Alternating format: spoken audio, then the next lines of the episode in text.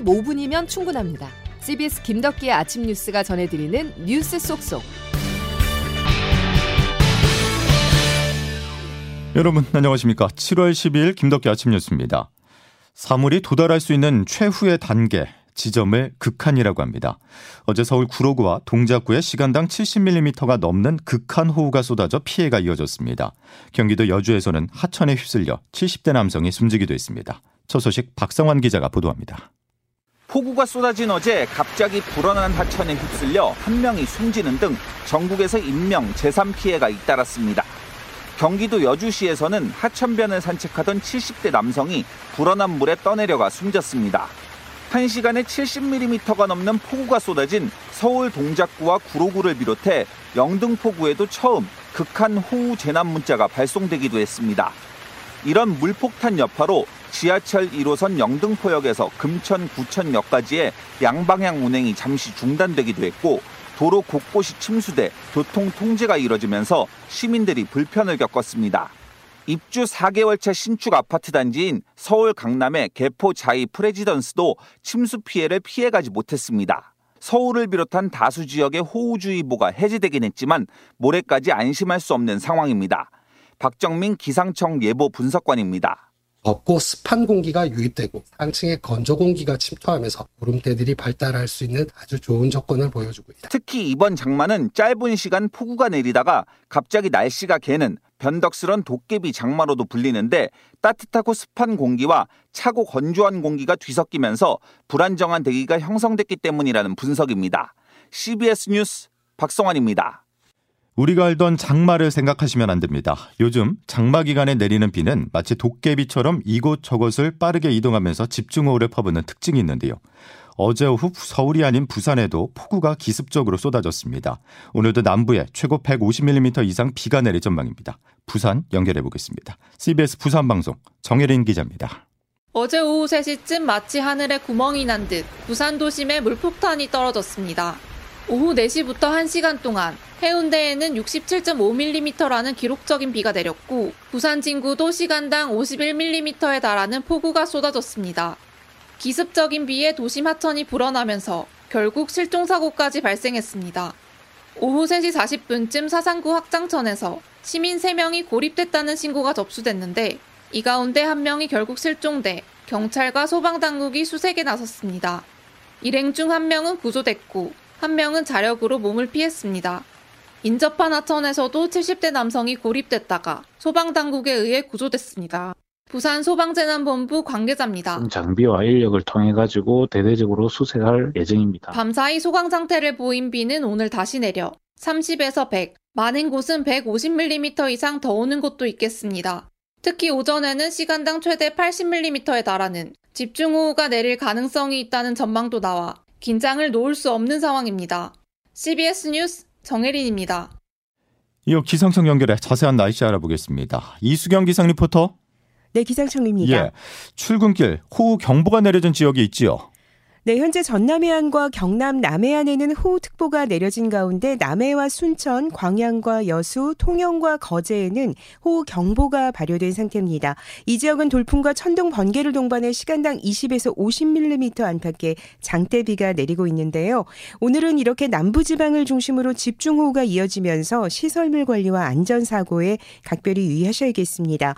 앞으로 내릴 비의 양은 전남과 경상권에 30에서 많게는 100mm 이상의 큰 비가 오는 곳이 있겠는데요. 반면 중부지방은 오늘 비가 소강 상태를 보이는 곳이 많겠고 비가 오더라도 어제에 비해 비의 강도가 약할 것으로 보입니다. 중부지방은 산발적으로 5에서 60mm 정도의 비가 예상됩니다. 예, 내일도 걱정입니다. 네, 그렇습니다. 내일과 모레 정체 전선이 활성화되면서 중부 지방에 다시 강하고 많은 비가 예상되고 있는데요.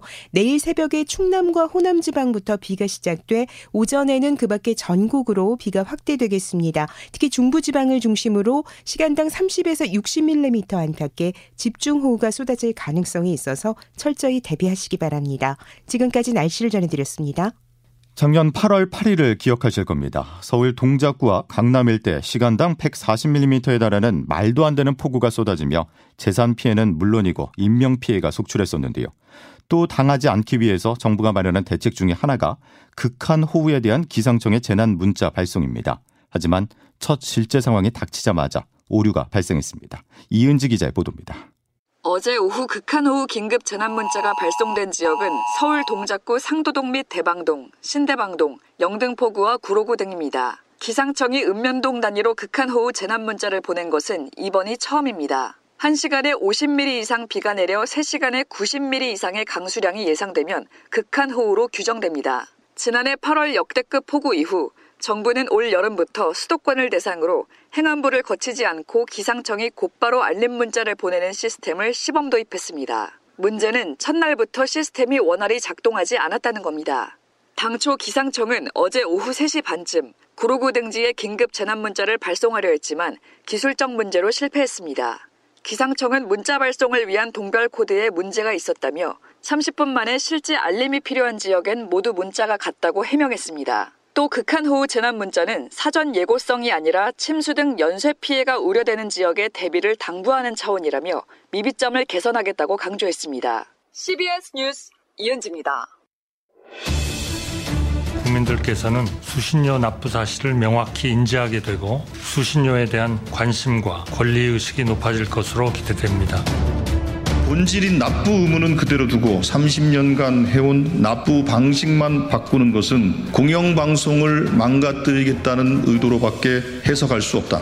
KBS는 상업방송이 하기 어려운 재난방송, 지역방송, 장애인방송 같은 공적 책무를 앞으로 제대로 할 수 있을지 걱정하고 있고 EBS는 사교육비 경감, 교육 격차 해소에 결정적인 역할을 했던 교육 방송의 공적 기능이 후퇴할 수 있다고 호소하고 있다. KBS의 보도는 전 정권의 문제점에 대해선 관대함이 지나쳤고 현 정부에 대해선 있지도 않은 사실을 만들어 시청자에게 왜곡된 정보를 주입하려는 정파적 의도를 여과 없이 드러내왔습니다. 지난 30년간 전기요금에 포함이 됐었던 KBS와 EBS의 TV 수신료가 오늘부터 따로 징수됩니다. 대통령실의 권고 한 달 만으로 KBS는 사회적 혼란과 국민 불편이 가중될 것이라면서 헌법 소원을 내겠다고 밝혔습니다. 양승진 기자가 보도합니다.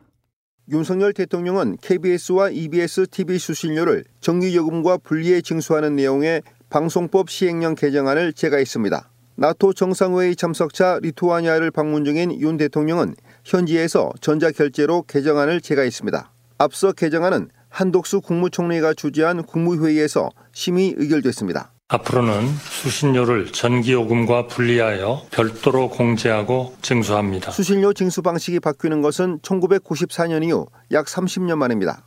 이번 시행령 개정은 지난달 5일 대통령실이 국민참여 토론 결과를 바탕으로 방통위와 산업부에 수신료 분리 징수를 공고한 데 따른 것입니다.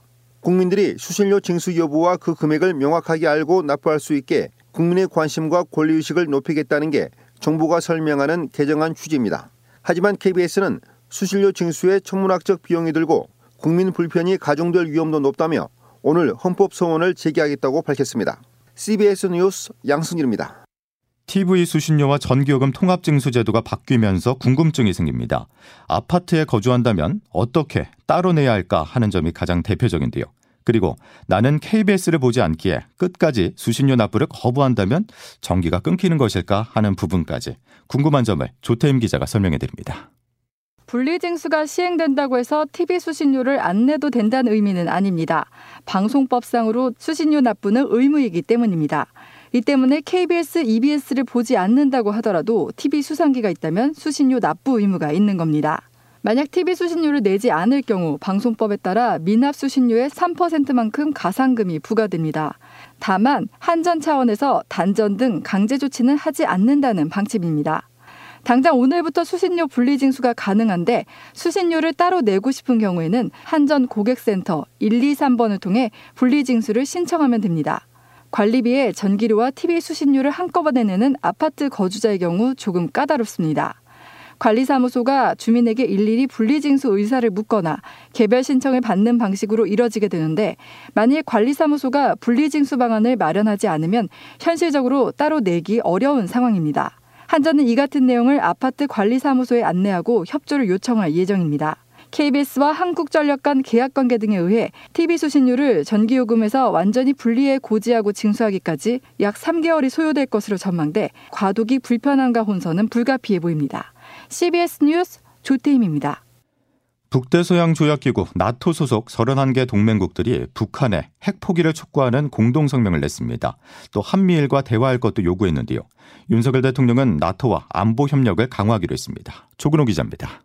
북한은 핵무기와 현존하는 핵 프로그램 등을 완전하고 검증 가능하며 불가역적으로 포기해야 한다는 점을 재확인한다. 북대서양 조약기구 나토가 첫 정상회의에서 낸 공동 성명입니다. 북한의 완전하고 검증 가능하며 불가역적인 비핵화를 거듭 촉구한 것입니다. 나토 31개 동맹국은 또 북한에 한미일을 포함한 모든 관계국의 대화 제의를 받아들일 것을 요구했습니다.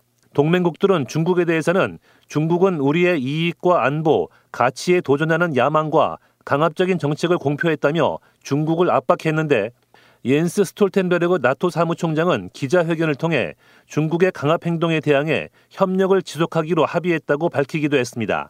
앞서 윤석열 대통령은 나토와 대테러, 사이버 등 11개 분야에 대한 안보 협력을 강화하기로 했습니다. 나토와의 긴밀한 협력이 그 어느 때보다 중요하다고 생각합니다. 나토와 이번에 체결한 맞춤형 협력 프로그램은 2012년 맺은 개별 협력 프로그램보다 협력 분야도 구체화하고 유효기간도 두 배 늘려 한 나토 관계를 11년 만에 격상시켰습니다. 나토 정상회의를 계기로 북한의 핵과 미사일 위협에 대한 국제사회의 공조를 더욱 강화하겠다는 계획입니다. 한국을 포함한 나토와 북중러 간 대결 구도는 더욱 명확해지는 모습입니다. CBS 뉴스 조근호입니다. 우리 입장에서는 이번 나토 정상회의에서 가장 주목되는 거에 한일 정상회담입니다. 논의 테이블의 주요 의제는 후쿠시마 원전 오염수 방류 문제인데요. 국민의 우려를 어느 정도로 전할지가 관심입니다. 자, 이런 가운데 중국은 국제사회를 향해서 오염수 방류 반대에 힘을 모으자고 말했습니다. 베이징에서 임진수 특파원입니다. IAEA 최종 보고서 이후 일본의 오염수 해양 방류가 임박해지자 중국 역시 바쁘게 움직이고 있습니다. 지난 10일 유엔 인권이사회 회의에 참석한 중국 대표단은 일본을 상대로 원전 오염수 해양 방류 계획을 중단하라고 다시 한번 촉구했습니다. 중국은 지난달 22일 열린 회의에서도 오염수 해양 방류가 유엔 해양법상 의무 위반이라며 취소를 요구한 바 있습니다. 중국은 특히 오는 14일 인도네시아 자카르타에서 열리는 아세안 지역 안보 포럼 외교장관 회의 참가국을 상대로 오염수 방류 반대 목소리를 모을 계획입니다. 외신에 따르면 중국은 의장 성명에서 오염수 방류에 반대하는 입장을 표명하자는 제안을 회원국 모두에게 전달했습니다. 중국 정부는 IAEA 최종 보고서가 나온 뒤에도 오염수 방류 반대 입장을 굽히지 않고 있습니다. 마우닝 외교부 대변인입니다. 보고서는 일본의 해양 방류의 정당성과 합법성을 입증할 수 없으며 일본이 져야 할 도덕적 책임과 국제법의 의무를 면제할 수 없습니다. 다만 국제사회를 상대로 한 중국의 호소가 성과를 내기는 쉽지 않을 것으로 전망됩니다. 베이징에서 CBS 뉴스 임진수입니다.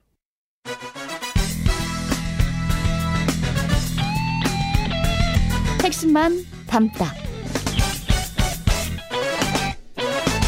Save your time. 최신 기상 정보에 수시로 귀를 기울여 주셔야겠습니다. 김덕기 아침 뉴스는 여기까지입니다. 내일 다시 뵙죠. 고맙습니다.